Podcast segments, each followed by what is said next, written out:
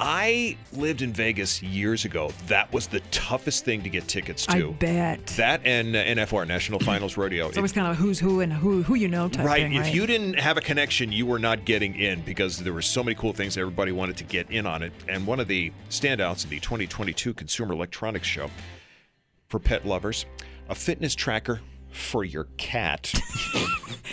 How many steps is Zoe getting in today? Gosh. it fits right around her collar, you know, right, right, on uh, around uh, his or her collar. I guess they don't need uh, step counter for dogs because dogs are always moving. A little bit more of a challenge to get Kitty her 10,000 steps, I suppose.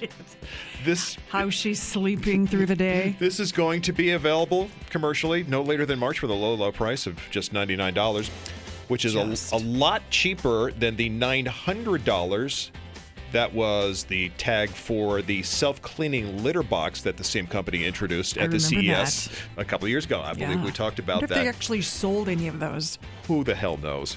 My cat has a designated spot on top of the living room couch, a little Afghan underneath her.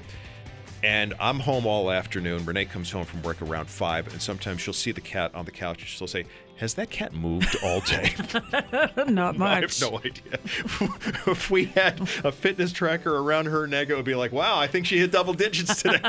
Actually, the only time. Eleven steps. The Good only job. time she motors at, at all is when she's used the litter box. You know, you know, she empties herself out, and, and then she gets that zoomy real quick. then she goes. Every time we see her darting through the house, we know it's time to scoop the box.